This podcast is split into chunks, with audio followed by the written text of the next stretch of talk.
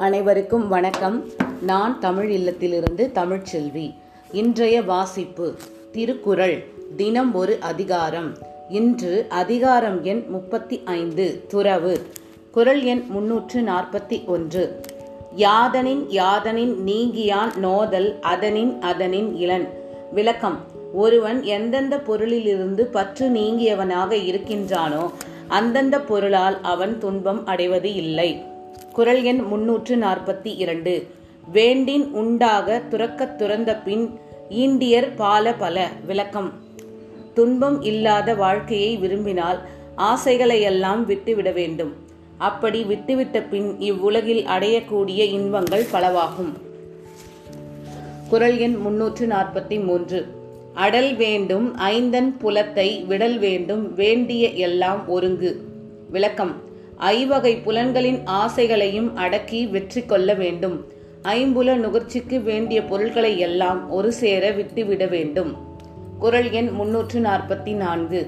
இயல்பு ஆகும் நோன்பிற்கு ஒன்று இன்மை உடைமை மயல் ஆகும் மற்றும் பெயர்த்து. விளக்கம். தவம் செய்வதற்கு ஒரு பற்றும் இல்லாதிருத்தல் இயல்பாகும். பற்று இருந்தால் மீண்டும் மயங்குவதற்கு வழி உண்டாகும். குறள் எண் முன்னூற்று நாற்பத்தி ஐந்து. மற்றும் தொடர்பாடு எவன்கொல் பிறப்பு அறுக்கல் உற்றார்க்கு உடம்பும் மிகை. விளக்கம். பிறவி துன்பத்தை ஒழிக்க முயல்பவருக்கு உடம்பும் மிகையானது ஆகும். ஆகையால் அதற்கு மேல் வேறு தொடர்பு கொள்வது ஏனோ? குரல் எண் முன்னூற்று நாற்பத்தி ஆறு. யான் எனது என்னும் செருக்கு அறுப்பான் வானோர்க்கு உயர்ந்த உலகம் புகும். விளக்கம்.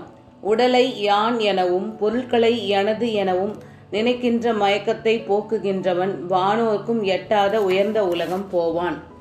குரல் எண் முன்னூற்று நாற்பத்தி ஏழு. பற்றி விடா ஆ இடும்பைகள் பற்றினை பற்றி விடாதவர்க்கு விளக்கம். யான் எனது என்னும் இருவகை பற்றுக்களையும் விடாதவரை துன்பங்களும் விடாமல் பற்றிக்கொள்கின்றன.